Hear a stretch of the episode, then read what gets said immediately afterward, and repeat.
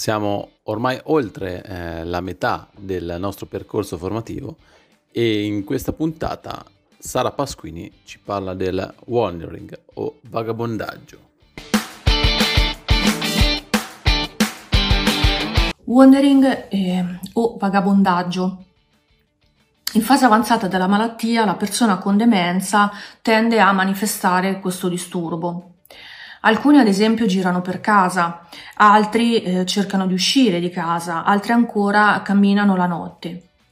Eh, non, vi sono tantissime, vi possono essere tantissime spiegazioni eh, su, questo, eh, su, questo, disturbo del comportamento. Ad esempio la noia, eh, lo, lo, sconforto, eh, il disorientamento, la ricerca di un oggetto o di qualcosa, quindi una perdita, i problemi di memoria, un tentativo di ridurre l'agitazione, insomma ci possono essere tantissime spiegazioni. Che cosa possiamo fare?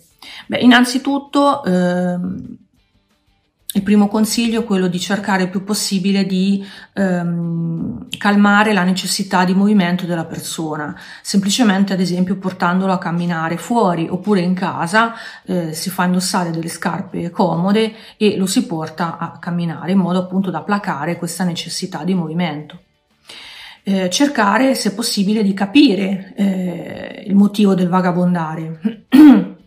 Ad esempio può essere la ricerca di un oggetto, di qualcosa che non ricorda, ad esempio può avere sete o fame e non ricordarsi come fare eh, per bere un bicchiere d'acqua, oppure deve andare in bagno ma non sa come deve fare e non riesce a dirlo.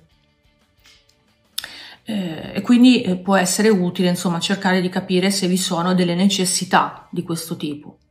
Poi può essere anche utile eh, cercare di distrarre eh, la persona con altre attività. Tenerlo impegnato eh, e attivo durante il giorno ovviamente fa sì che eh, la persona possa eh, riposare di più durante la notte e quindi evitare anche questo, questa manifestazione, questo, questo disturbo del comportamento cercare poi eh, dei provvedimenti per la sicurezza della persona, eh, se cerca ad esempio di uscire di casa o se ci sono stati episodi di fuga.